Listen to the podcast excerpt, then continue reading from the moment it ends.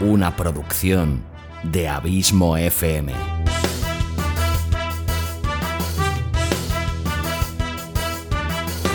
¿Quieres disfrutar de tu tiempo libre escuchando grandes historias, audiolibros y relatos? Un podcast literalmente literario.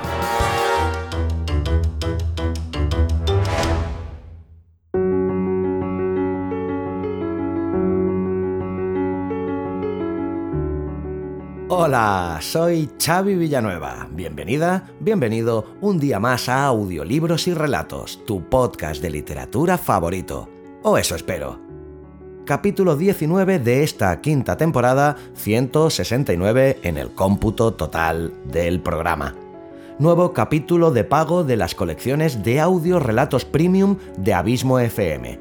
Hoy con el episodio correspondiente a la colección Sherlock Holmes. Espero que la estéis disfrutando tanto como lo he hecho yo creándola para ti. Sexto de los ocho capítulos que conformarán esta colección y que te recuerdo que puedes comprar cada uno de los capítulos individualmente al precio de un euro y medio o también puedes comprar la colección completa de forma anticipada, consiguiendo así un interesante descuento y recibiendo los siguientes capítulos que queden directamente en tu mail y antes de lo que se colgará en las demás plataformas. Pues bien, el relato que te traigo hoy se titula El pie del diablo en la primavera de 1897 y siguiendo las indicaciones de su doctor, Holmes se ha tomado un periodo de descanso en Cornualles con Watson. Un buen día acontece algo que la prensa de toda Gran Bretaña denomina el espantoso suceso de Cornualles. En una pequeña aldea aparece el cadáver de la joven Brenda Tregennis junto a sus hermanos Owen y George que ríen y gritan víctimas de la locura. Todo parece indicar que una diabólica visión ha precedido a la triple desgracia. Es entonces cuando Holmes se hace cargo de la investigación. Te dejo ya con un amplio fragmento de dicho relato de 63 minutos de duración en su totalidad, por si tienes curiosidad y si te gusta, ya lo sabes. Puedes comprar estos capítulos en www.abismofm.com barra colecciones o si me escuchas desde la plataforma iVoox apoyándome en los capítulos exclusivos para fans. Como siempre, mil gracias por tu fidelidad, tu constante apoyo y por hacerme sentir tan feliz sabiendo que este podcast te gusta, te acompaña y te sirve de entretenimiento. Te espero aquí la semana que viene con un nuevo autor y un nuevo relato y como siempre, larga vida al podcasting y larga vida a la audioliteratura.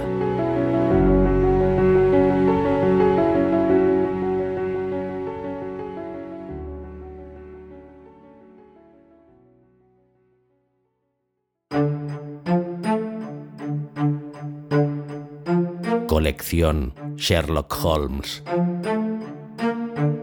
una producción de Abismo FM.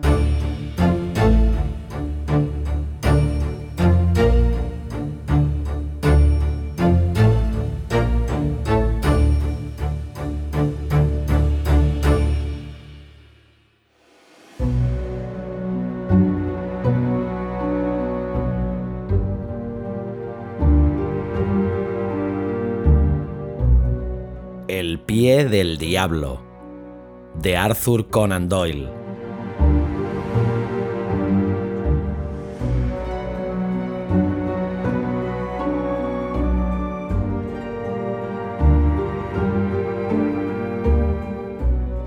Al relatar de vez en cuando algunas de las experiencias curiosas y los recuerdos interesantes que asocio con mi amistad íntima y prolongada con Mr. Sherlock Holmes, me he topado constantemente con las dificultades que me ha causado su aversión por la publicidad.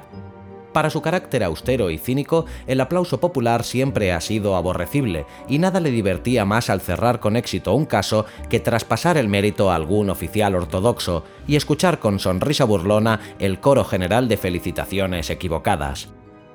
Ha sido en realidad esta actitud por parte de mi amigo, y no desde luego la falta de material interesante, lo que en los últimos años me ha obligado a publicar muy pocos de mis relatos Mi participación en algunas de sus aventuras siempre ha sido un privilegio que me ha exigido discreción y reticencia. Quedé pues enormemente sorprendido al recibir el martes pasado un telegrama de Holmes. Nunca se ha sabido de él que escribiera cuando bastaba un telegrama, en los términos siguientes. ¿Por qué no contarles el horror de Cornualles, el más extraño caso que se me ha encomendado? Ignoro qué resaca de su cerebro había refrescado el caso en su memoria, o qué antojo le había hecho desear que yo lo relatase, pero me apresuré, antes de que llegara otro telegrama cancelando aquel, a rebuscar las notas que me darían los detalles exactos del caso y a exponerles el caso a mis lectores.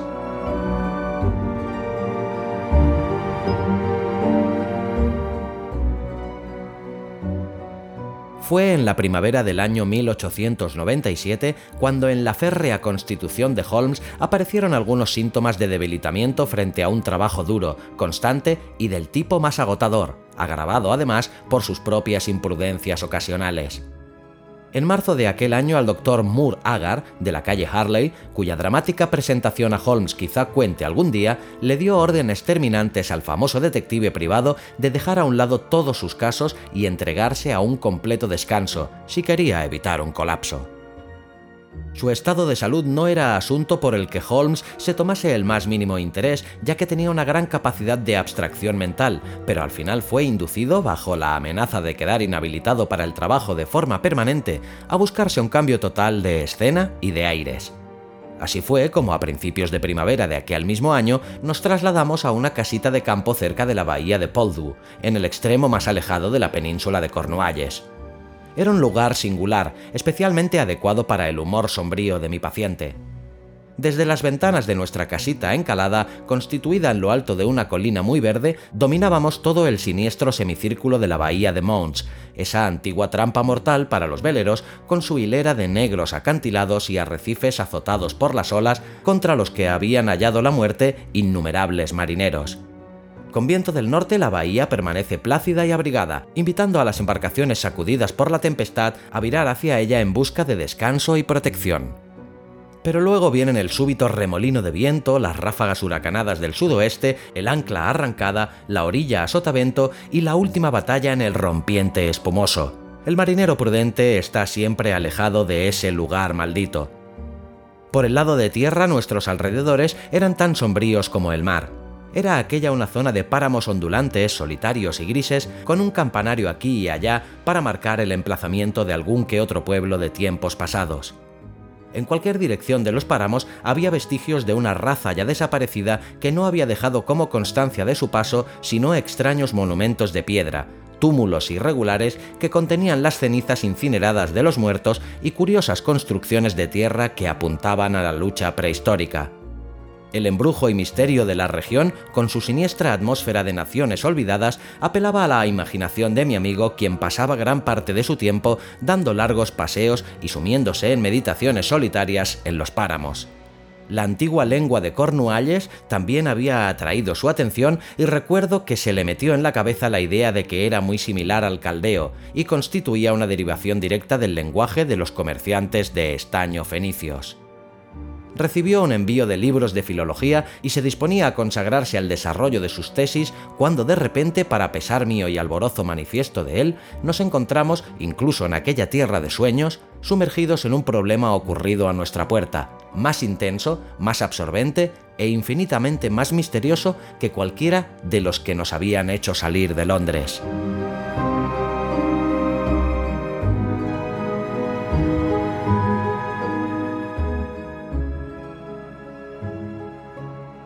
Nuestra vida sencilla y plácida, nuestra saludable rutina, fueron interrumpidas violentamente y nosotros nos vimos precipitados en el centro de una serie de sucesos que provocaron una excitación extrema no solo en Cornualles, sino también en toda la parte occidental de Inglaterra.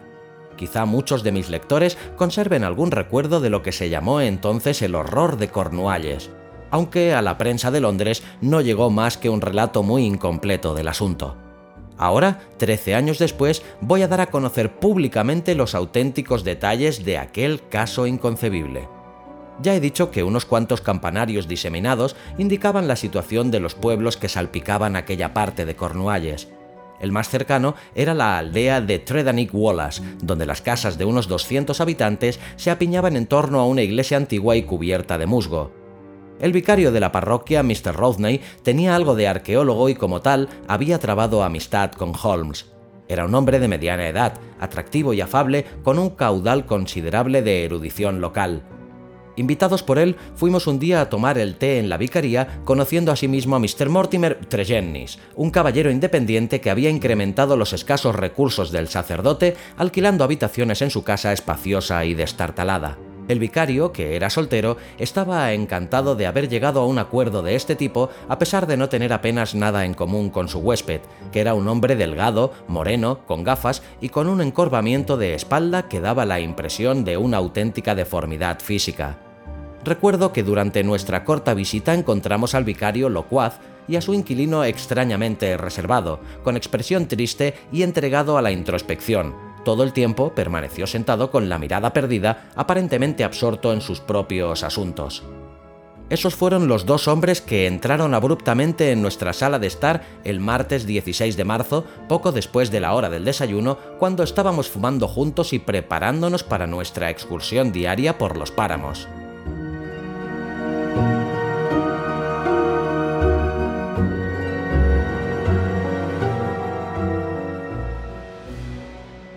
Mr. Holmes, dijo el vicario con voz agitada, durante la noche ha ocurrido un suceso de lo más trágico y extraordinario. Es algo de verdad insólito. No podemos sino considerar como un don de la providencia que esté usted aquí en estos momentos, porque en toda Inglaterra no hay un hombre al que necesitemos más. Clavé en el intruso vicario una mirada poco amistosa, pero Holmes se quitó la pipa de los labios y se irguió en su silla como un viejo sabueso que oye el grito de ¡Zorro a la vista! Señaló el sofá con el dedo y el palpitante vicario, con su agitado compañero, se sentaron en él uno junto al otro. Mr. Mortimer Tregennis se dominaba más que el sacerdote, pero el crispamiento de sus manos delgadas y el brillo de sus ojos oscuros delataban la emoción que compartía con éste. ¿Hablo yo o lo hace usted? preguntó el vicario. Bueno, como parece ser que es usted quien ha hecho el descubrimiento, sea lo que fuere, y el vicario lo sabe todo de segunda mano, quizás será mejor que hable Mr. Tregennis, dijo Holmes. Lancé una mirada al vicario vestido apresuradamente, a su inquilino sentado junto a él ataviado con toda formalidad, y me divirtió la sorpresa que había producido en sus rostros la simple deducción de Holmes. Quizás será mejor que diga primero unas palabras, dijo el vicario.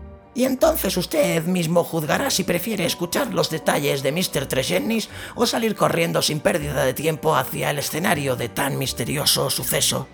Explicaré, pues, que nuestro amigo aquí presente pasó la velada de ayer en compañía de sus dos hermanos, Owen y George, y en la de su hermana, Brenda, en su casa de Tredannick Warza, que está cerca de la vieja cruz de piedra del páramo les dejó poco después de las diez jugando a cartas en torno a la mesa del comedor de buen humor y con excelente salud.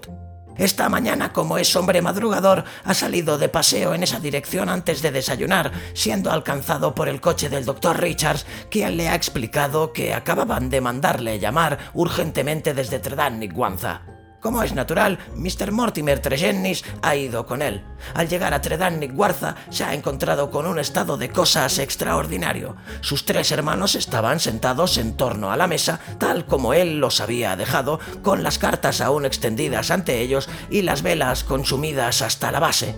La hermana estaba reclinada en su silla, muerta, con los dos hermanos sentados a cada lado, riendo, gritando y cantando, con la mente totalmente perturbada.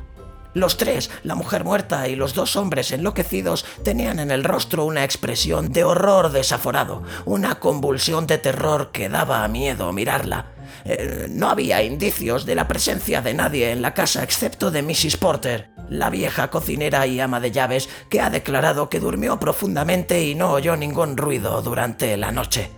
No habían robado ni desordenado nada y no existe ninguna explicación sobre cuál pudo ser la visión espantosa que mató de pánico a una mujer e hizo perder el juicio a dos hombres fuertes. Esta es, en dos palabras, la situación, Mr. Holmes. Si puede ayudarnos a esclarecerla, habrá realizado un gran trabajo.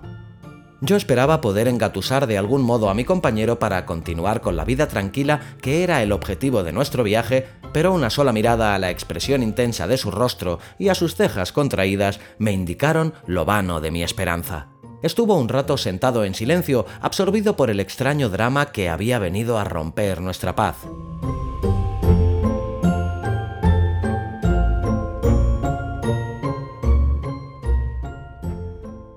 A estudiar el asunto, dijo por fin.